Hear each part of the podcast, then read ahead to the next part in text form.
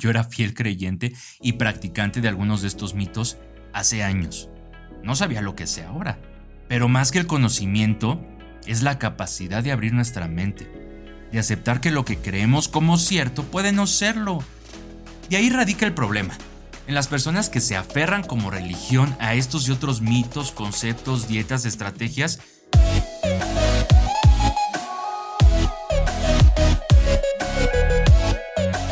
Hola a todos, mi nombre es Hugo Bernal y les doy la bienvenida al episodio número 3 de B3 Podcast, espacio dedicado a nutrición y fitness, nutrición y ejercicio. Este episodio es el primero de varios sobre este tema, mitos de la nutrición y fitness parte 1. Como se imaginarán, hay cantidad de mitos sobre estos temas y seguro estoy que muchos los han escuchado y muchos los han seguido y puesto en práctica. No los culpo, ¿eh? Yo también he sido de esos. Escuchaba a algún instructor de gimnasio o alguien con cuerpazo y experiencia en dietas y ejercicio decía alguno de estos mitos y le hacía caso. Confiaba y pensaba, si se ve así, seguramente sabe de lo que habla. O si es a lo que se dedica, debe de tener razón, pero no. Afortunadamente, con el paso del tiempo, obtuve el conocimiento necesario para identificar verdadera evidencia científica. Pero bueno, antes de entrar de lleno al tema, les recuerdo que si les gusta el podcast, le den follow en cualquiera de las plataformas o en todas. Estamos en Spotify y Apple Podcasts. En Spotify, búsquenlo como B3 Podcast Nutrición y en Apple como B3 Podcast. Escúchenlo, califíquenlo, compártanlo y no olviden darle follow. Bueno, ahora sí, entrando de lleno al tema. En cada parte de esta saga hablaré sobre cuatro mitos. En este episodio, los cuatro que tocaré son estos. 1. Comer hidratos de carbono, carbohidratos, después de las 6 de la tarde o por la noche engorda. 2. Hacer cardio en ayunas es más efectivo para perder grasa. 3. Para bajar de peso tienes que hacer cardio, no pesas. 4. La proteína en polvo es un esteroide anabólico. Seguramente los han escuchado o los han seguido. Pero antes de hablar en específico sobre cada uno, quiero explicar un tema que se relaciona con la mayoría de los mitos y mala información sobre nutrición y fitness. Correlación no significa causalidad. Es decir, que dos variables estén relacionadas o asociadas no significa que una sea causa de la otra. ¿Qué es lo que sucede? Que general y erróneamente se considera los resultados de cualquier estudio científico como evidencia del más alto nivel, cuando no es así. Existen diferentes tipos de estudios y diferentes niveles de evidencia. Por ejemplo, un estudio observacional puede concluir que la carne roja se asocia con mayor riesgo de cáncer, lo cual significa que se observó que personas que consumen mayor cantidad de carne roja padecen X tipo de cáncer. Aquí es donde entra lo que dije al inicio. Asociación no significa causalidad. Dos variables pueden estar relacionadas, pero no forzosamente una causa a la otra. Aquí esta relación no te está diciendo que la carne roja es el causante, no es de manera directa. Hay más variables como que bajo consumo de fibra, bajo consumo de agua natural, sedentarismo. Hay más cosas que pueden interferir en ese resultado. Voy a poner un ejemplo muy obvio para terminar de explicar este punto. Digamos que en verano hace un calor de la fregada y aumenta el consumo de aguas frescas. Digamos también que en verano aumentan los accidentes automovilísticos. ¿Cómo diría el título de ese estudio? De esa revista, de ese documental. El consumo de aguas frescas está asociado con mayor riesgo de accidentes automovilísticos. ¿Hay asociación? Sí. Los dos se incrementan en verano. ¿Hay causalidad? No. ¿Uno causa el otro? No. Pero se saca de contexto. Esto es lo que sucede muchísimo en nutrición y fitness. Puedes pensar, pero entonces estos estudios no sirven de nada. Pues, ¿Para qué los hacen? Bueno, pues sí tienen utilidad sirven para generar hipótesis, para estudiar de manera más profunda esas asociaciones. Es un punto de inicio. Bueno, ahora sí, una vez aclarado este punto, comencemos con los cuatro mitos del episodio de hoy y entenderán por qué quise explicar esto primero. Mito número uno. Comer carbohidratos, hidratos de carbono después de las 6 de la tarde o por la noche engorda. Primer mito donde asociación no significa causalidad. Las personas que se han quitado los carbohidratos por las noches y han visto resultados en su composición corporal, en su peso, no es gracias a que dejaron de comer los carbohidratos. No es porque los carbohidratos tienen la capacidad de incrementar tu peso dependiendo de la hora en, en las que lo consumes. Ningún, escúchalo bien, ningún alimento tiene la capacidad de hacerte ganar o perder peso por sí solo. Ninguno. ¿De dónde habrá surgido este mito? Seguramente de alguien que decidió dejar de comer carbohidratos por la noche, por X o Z razón, y de manera indirecta logró un déficit energético, es decir, comió menos de lo que necesitaba. Si por las noches consumía 500 o 600 calorías de carbos, de un día a otro las dejó de consumir al quitarlos. Se quitó 500, 600, 400 calorías. ¿Hay asociación? Sí. Causalidad, no. Los hidratos de carbono no harán que subas de peso y mucho menos tienen un reloj que hará que una rebanada de pan de 70 calorías a las 5.59 de la tarde te dé esas 70, 70 calorías y a las 6 con un minuto esas 70 se vuelvan 200. Así por arte de magia. Eso no sucede. Mito número 2.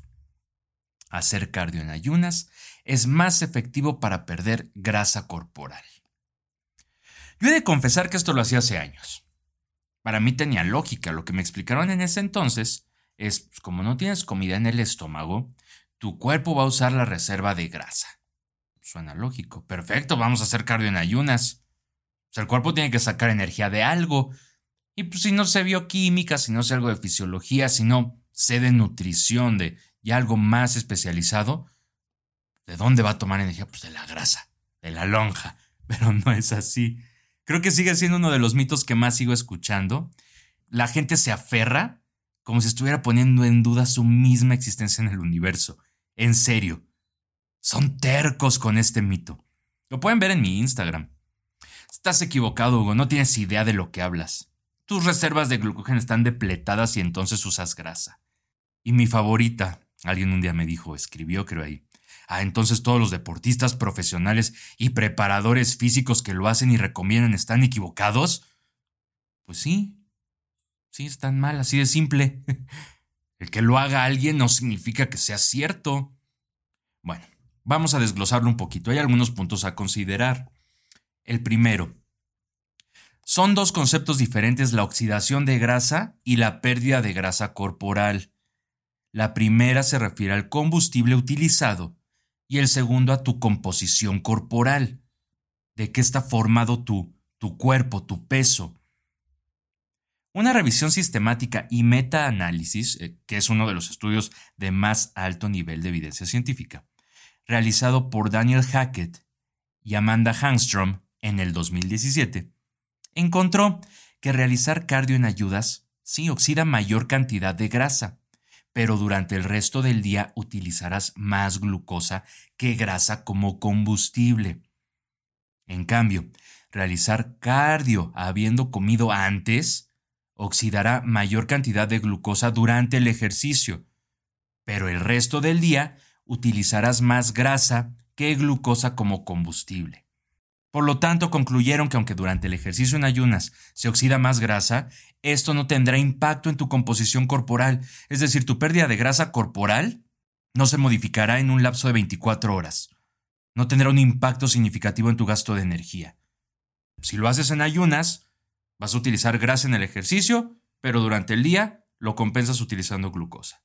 Y al revés, si comes antes de hacer ejercicio, utilizas glucosa en el ejercicio y lo compensas en el resto del día utilizando grasa. Sentable el asunto. El segundo punto que quiero tocar sobre este mito es, eh, se cansan en decirlo, tus reservas de glucógeno están depletadas debido al ayuno. Entonces vas a quemar pura grasa. ¿Qué es el glucógeno? El glucógeno es una reserva de glucosa. La glucosa es la fuente de energía preferida por el cuerpo. Esta reserva, este glucógeno, se almacena en tu cuerpo en dos lugares, en el hígado y en los músculos. Sería lógico pensar que si estamos en ayuno de 7-8 horas al dormir, pues por la mañana estas reservas de glucógeno estarán vacías, porque pues, se usaron durante la noche, en la digestión, en la respiración, pues en todas nuestras funciones vitales, ¿no? Al menos eso es lo que dicen y defienden. bien seguros de sí mismos. Este es otro ejemplo de cómo se saca de contexto y se simplifica demasiado algo que no es tan simple. Ahí les va. Las reservas de glucógeno no se depletan tan fácil ni tan rápidamente. Dormir y mantener tus funciones vitales mientras duermes no son actividades que requieran demasiada energía, como para vaciar por completo tus reservas de glucógeno. Por otro lado, a ver, vamos a ñoñar un poquito. Para que ambas reservas de glucógeno, la hepática y la muscular, se utilicen durante la noche, ambas deberían de tener la capacidad de entrar a la circulación sanguínea. ¿Y qué crees? Que el glucógeno muscular no tiene esa capacidad. Le falta una enzima, la enzima encargada de eso. ¿Qué son las enzimas? Proteínas que aceleran las reacciones químicas.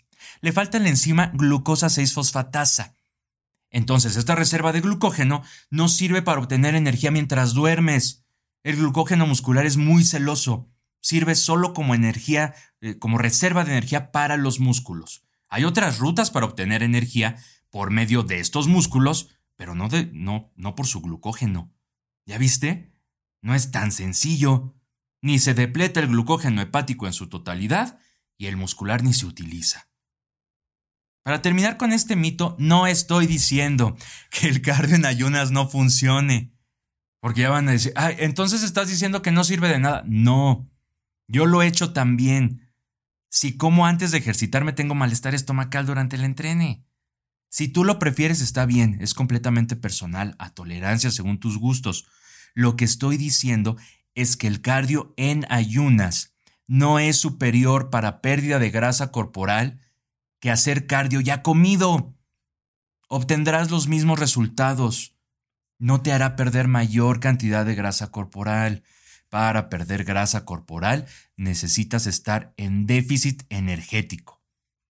Punto. Si no cumples ese requisito, no importa qué protocolo de cardio elijas, no perderás grasa corporal.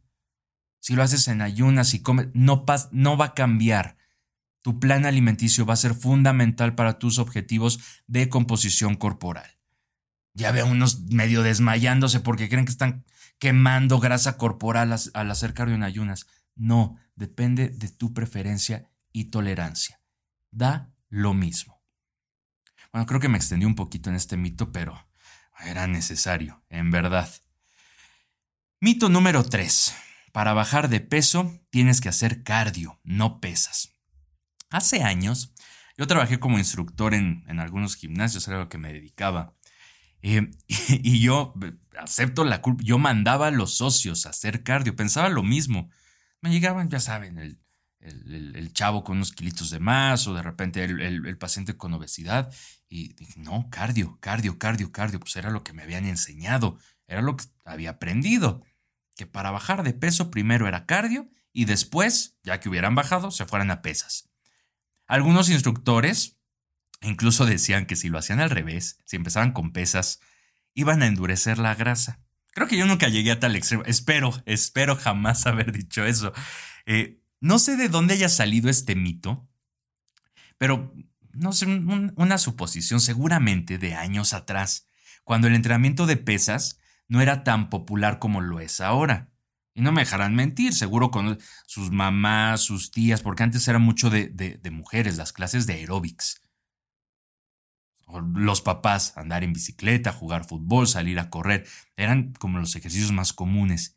Incluso cuerpos musculosos o marcados, con bajos porcentajes de grasa, con alto porcentaje de masa muscular, eran menos comunes que ahora. Al menos mi mamá, mis tías, maestras de la escuela, hacían eso, iban a sus clases de aeróbics o compraban sus videos de, de aeróbics y era el cardio que, el ejercicio que hacían, el cardio.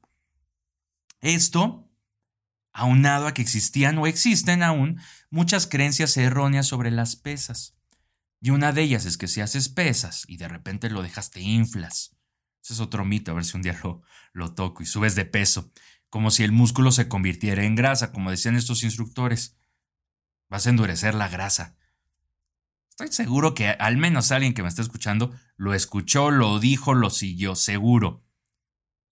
O también se daban cuenta que al sudar haciendo cardio perdían peso.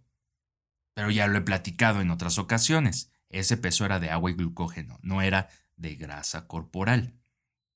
Entonces, pues todo esto pudo haber llevado a esta falsa creencia que, que el cardio era lo primordial y lo necesario para bajar de peso. Los últimos años la nutrición del deporte se han enfocado en la importancia al mantenimiento de la masa muscular. Independientemente de la composición corporal, los beneficios a la salud que obtendrás al tener un buen porcentaje de músculo son muchísimos. Y el entrenamiento de fuerza logrará que se incremente o mínimo se mantenga la mucha o poca masa muscular que ya tienes. Además, el hacer pesas ayuda a reactivar el mecanismo de oxidación de grasa de las células. A ver si en otro episodio profundizo en, ese tema porque también es, es ñoñarle un poco. Eh, pero mito, mito falso. Pesas es primordial es lo mejor para el mantenimiento de masa muscular, para activar, reactivar el mecanismo de oxidación de grasa de las células. Entonces no te dejes llevar por eso. Tú comienza con, con pesas y lo puedes complementar con cardio, eso sí, por supuesto. Mito número 4. La proteína en polvo es esteroide anabólico. O eh, eh, coloquialmente llamado chocho. no creo ser el único al que sus papás le dijeron, ¿qué andas tomando? Deja de meterte esas cosas. Al menos a mí mi papá me lo dijo al inicio. Y eso que mi padre tenía conocimientos médicos, había estudiado medicina, odontología, y aún así me lo dijo. ¿Qué son esas, esos polvos que te estás tomando? ¿No? ¿Qué, ¿Qué, te estás metiendo? Tengo pacientes que aún me dicen eso. En el momento que les digo que les incluiré proteína en polvo en su dieta, me dicen, no, no, no, así, yo, yo sin eso, yo todo naturalito, no necesito esas cosas. Los esteroides anabólicos, ¿qué son? Son versiones sintéticas de testosterona, la principal hormona sexual en los hombres. Es necesaria para desarrollar y mantener características sexuales masculinas, como vello facial, voz profunda y crecimiento muscular. La proteína en polvo no es nada de eso. No es nada extraño, no es un medicamento, no son drogas, no es un esteroide anabólico, no lo es. Por decirlo de cierta forma, es como la leche en polvo se logra obtener por medio de procedimientos químicos propios de la industria alimenticia que separan las proteínas de ciertos alimentos. Hay de suero de leche, de caseína, que la caseína es una parte de la leche. Hay proteínas de origen vegetal, como de soya, de arroz y de carne. Es únicamente una manera más sencilla de consumir proteína. Es un sustituto de alimento. Un sustituto de alta calidad, al menos en el caso de las proteínas de origen animal. Algunas les agregan vitaminas, minerales o mayor cantidad de ciertos aminoácidos, por ejemplo.